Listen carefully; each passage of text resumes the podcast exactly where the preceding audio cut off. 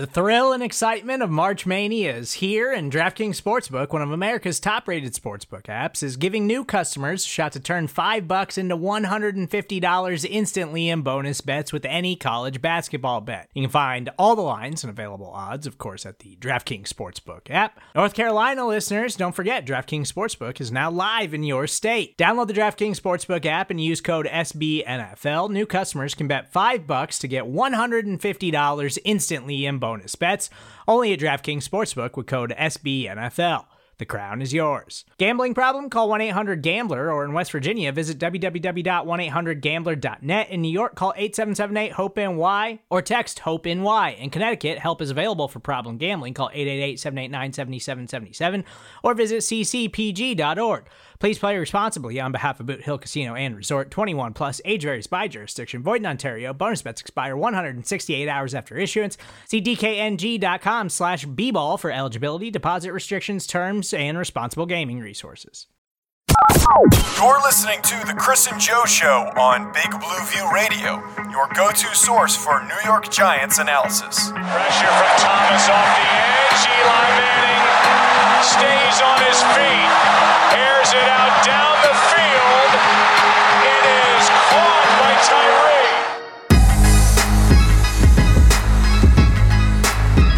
Tyree. Welcome back to the Chris and Joe Show, presented to you by SB Nation and Big Blue View.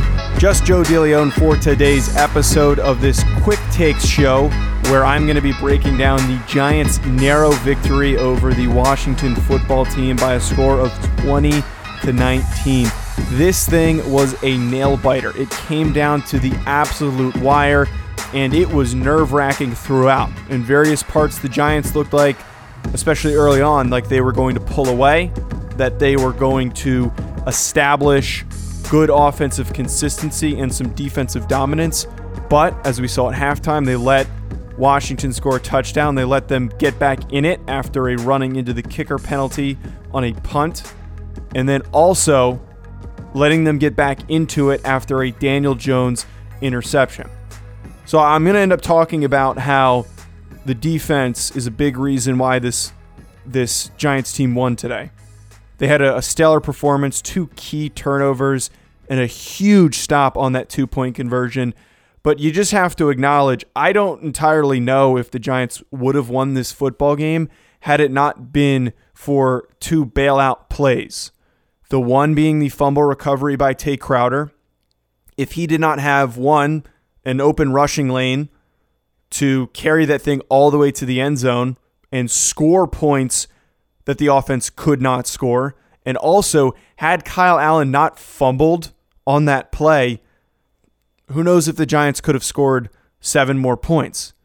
Additionally, Ron Rivera choosing to go for the victory you can consider that because they failed to convert it a big mistake by Rivera. Had he converted, it would have been a risk, but we probably wouldn't be saying that it was a, a, big mistake on his part.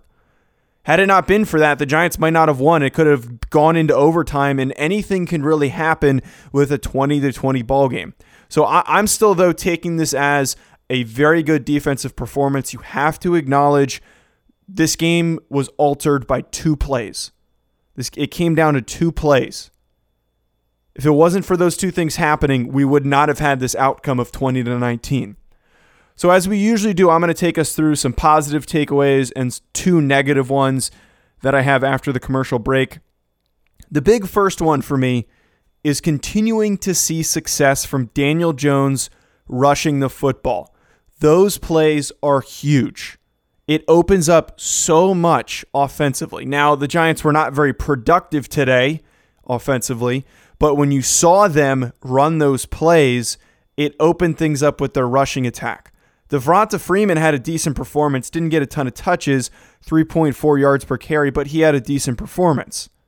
What you saw, though, is on similar style plays where they were in shotgun the defense, which Washington has a very aggressive defensive front, they had to second guess who had the football. Jones ended up having seven rushing attempts for 74 yards, most notably the huge long gain, if you recall, where the cameraman was faked out. That play was uh, a tone setter during that drive.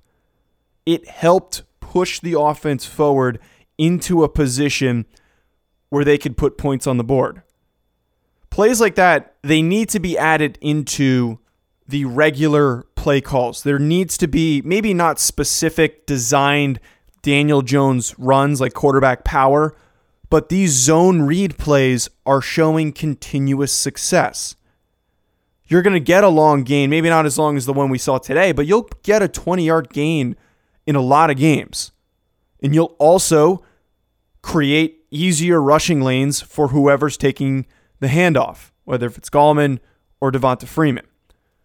So just from seeing that, we, we know that if if the Giants don't use these read option plays or these design quarterback runs, they're not going to be able to establish the run as good as they hope.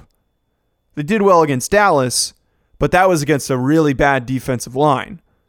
We saw this game a little bit more trouble, but once they started running these these plays that involved Daniel Jones as a runner, it alleviated some of that pressure. So that's something that I really would like to see more from Jason Garrett. Seven rushing attempts is already a lot for your quarterback. 10 would probably be pushing it, but just a few more here and there in different spots could really, really continue to add juice to the running game.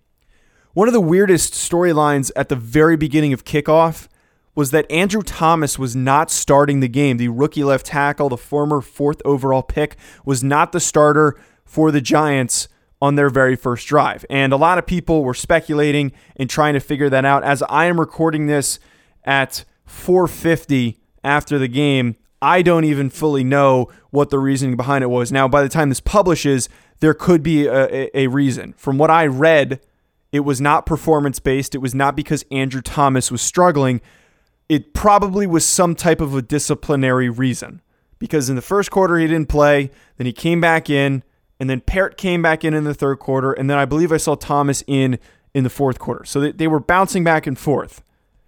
That's not the positive takeaway for me. It's odd that they were doing that, and I'm curious to hear what the the real reason was why. But seeing Matt Peart in there, there were a lot of positives for me. I'm not saying that he was perfect, and I can't wait to go back and watch the tape. But what he was able to do against Chase Young and some of the other talented Redskins, sorry, Washington football team defensive linemen, he looked pretty good. Again, not perfect, and I want to see specifically how he did, but I saw a guy that had some good drive off the line of scrimmage, was able to maintain good leverage, and was not easily beat by a team that has very good pass rushers. So that now for me is a clear indication that they need to get Peart out there more. I don't know if it's as easy as saying bench Andrew Thomas, which I completely would not agree with, or benching Cam Fleming. And Fleming has outperformed our expectations, but maybe not next week, but down the line, if, if things are, are still looking bleak for this Giants team and they are clearly not going to make the playoffs in week 13, if we're in that road, which it's looking like right now, put Peart in, even if it's just for a half every so often, because he keeps showing positives. He keeps showing when you need to put him in there that he looks pretty good. Allow him to, to get out there, develop, get some reps, because come next season, that's not going to be Cam Fleming. At least it should not be Cam Fleming. It needs to be Matt Peart. If he looks like he can do it, let him get out there and play. Let him get out there and get some reps. And maybe that was part of the reason. Maybe they they saw Peart look good and they said Colombo said to Joe Judge, "Hey, let's let's rotate him a little bit." Maybe that was part of it. Third key positive takeaway was turnovers continuing to be huge in the outcome of, of these Giants games. This Giants defense has proven to have resilience, while they are not perfect, they are still highly effective in certain aspects of defense. They can create pressure. They had three sacks today. But most importantly, you could give up, your defense could give up 400 yards.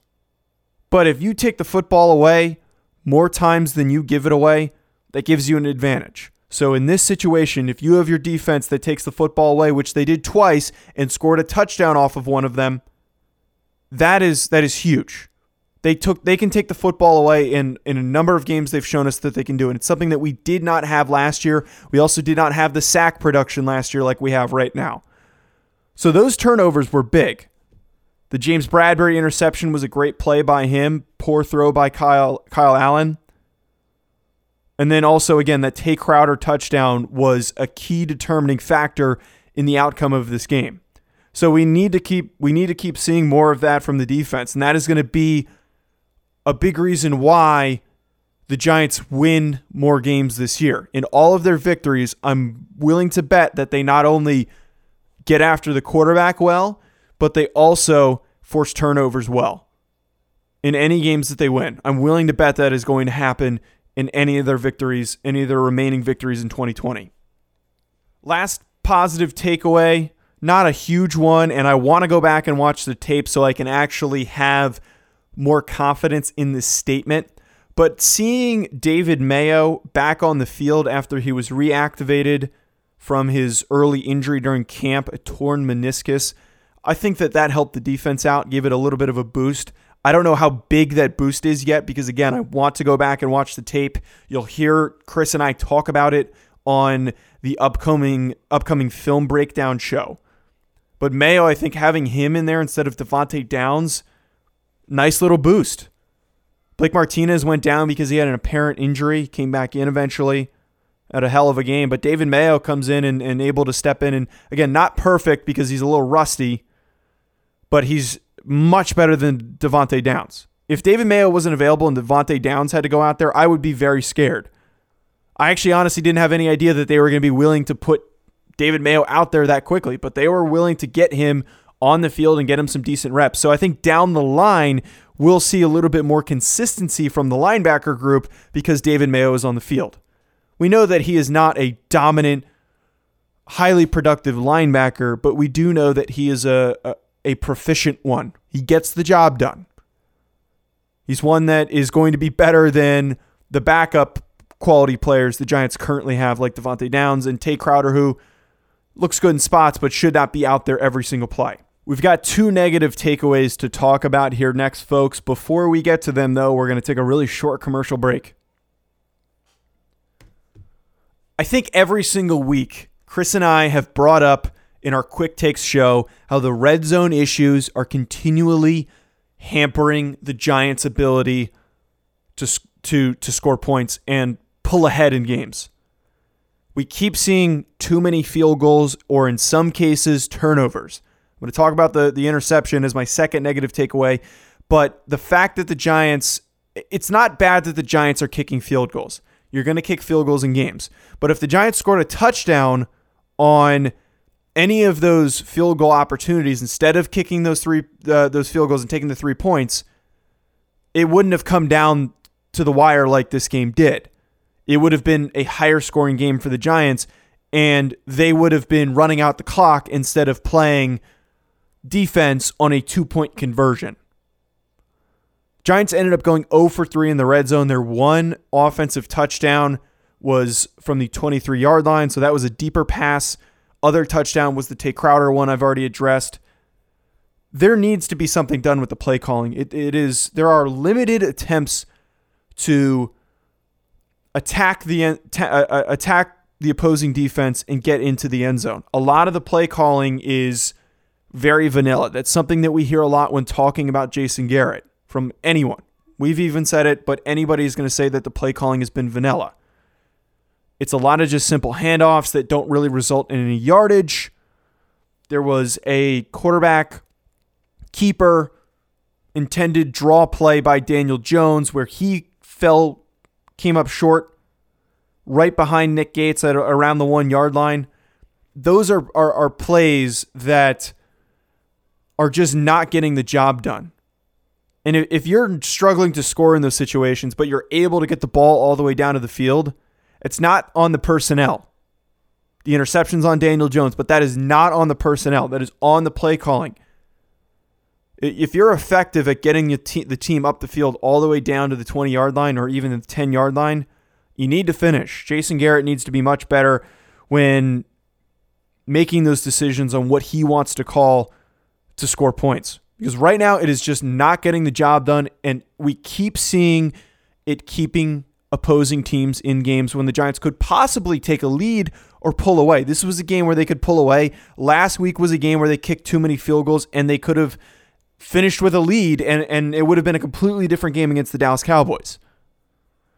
Lastly, something that we still, again, that both these things are always repeated on this show is Daniel Jones killing the offense with an inability to handle simple throwaways.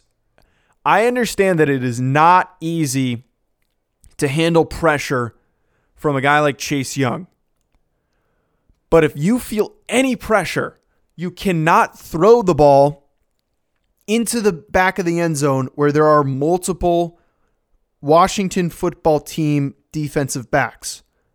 That's not an easy play to throw out of, but in that spot, Daniel Jones needs to know he has to take a sack. If you feel someone is grabbing onto you, you don't need to make a play unless you can 100% inherently see somebody that you can dump the ball off to. Like if you saw Devonta Freeman or Dion Lewis, you want to dump it off to him, that is completely fine. But if you're about to get hit, just take the sack. It was first and goal. They can possibly recover from that. But when you turn the ball over, that shifted the momentum into the direction of the Washington football team. They led their own drive. I believe they kicked a field goal and tied the game. The Giants' offense sputtered the next drive, and that was when they started moving down the field again. Washington started getting into scoring position, but eventually fumbled. It shifted from the Giants having the clear edge in the third quarter to then handing it right on over to Washington. So Daniel Jones has to stop making these mistakes. It is becoming harder and harder to support him and, and make excuses for him when he makes dumb plays like that. He has to stop doing it. Because if he keeps doing it, we're going to have to have that conversation come week 17 if the Giants should, should draft another quarterback. That that's not particularly outlandish to say because th- those are types of plays that if he can't fix it by almost over 20 games played as a starter, if he can't fix it by then, when is he going to fix it? Guys that turn the ball over, if, if it takes them that long to figure out how to fix it, we see it all the time. They don't typically fix it in their third, or their fourth, or their fifth years. I, I I'm hoping it doesn't come down to that, and I'm hoping that Jason Garrett can help him a little bit more and that he'll start to improve. But if he, again, if he continues to make those mistakes, we cannot we cannot willingly say that he is the guaranteed quarterback for 2021. That's going to be it for this episode of the Quick Takes Show. Thank you for tuning in, folks. Uh, be sure to follow me on social media at Joe DeLeon. Also, uh, follow Big Blue View at Big Blue View on Twitter and Instagram. Be sure to head to bigblueview.com for more New York Giants news and analysis, and also head to Big Blue View's YouTube page where I produce wonderful weekly video content. Keeps you up to date on everything you need to know about the New York Giants.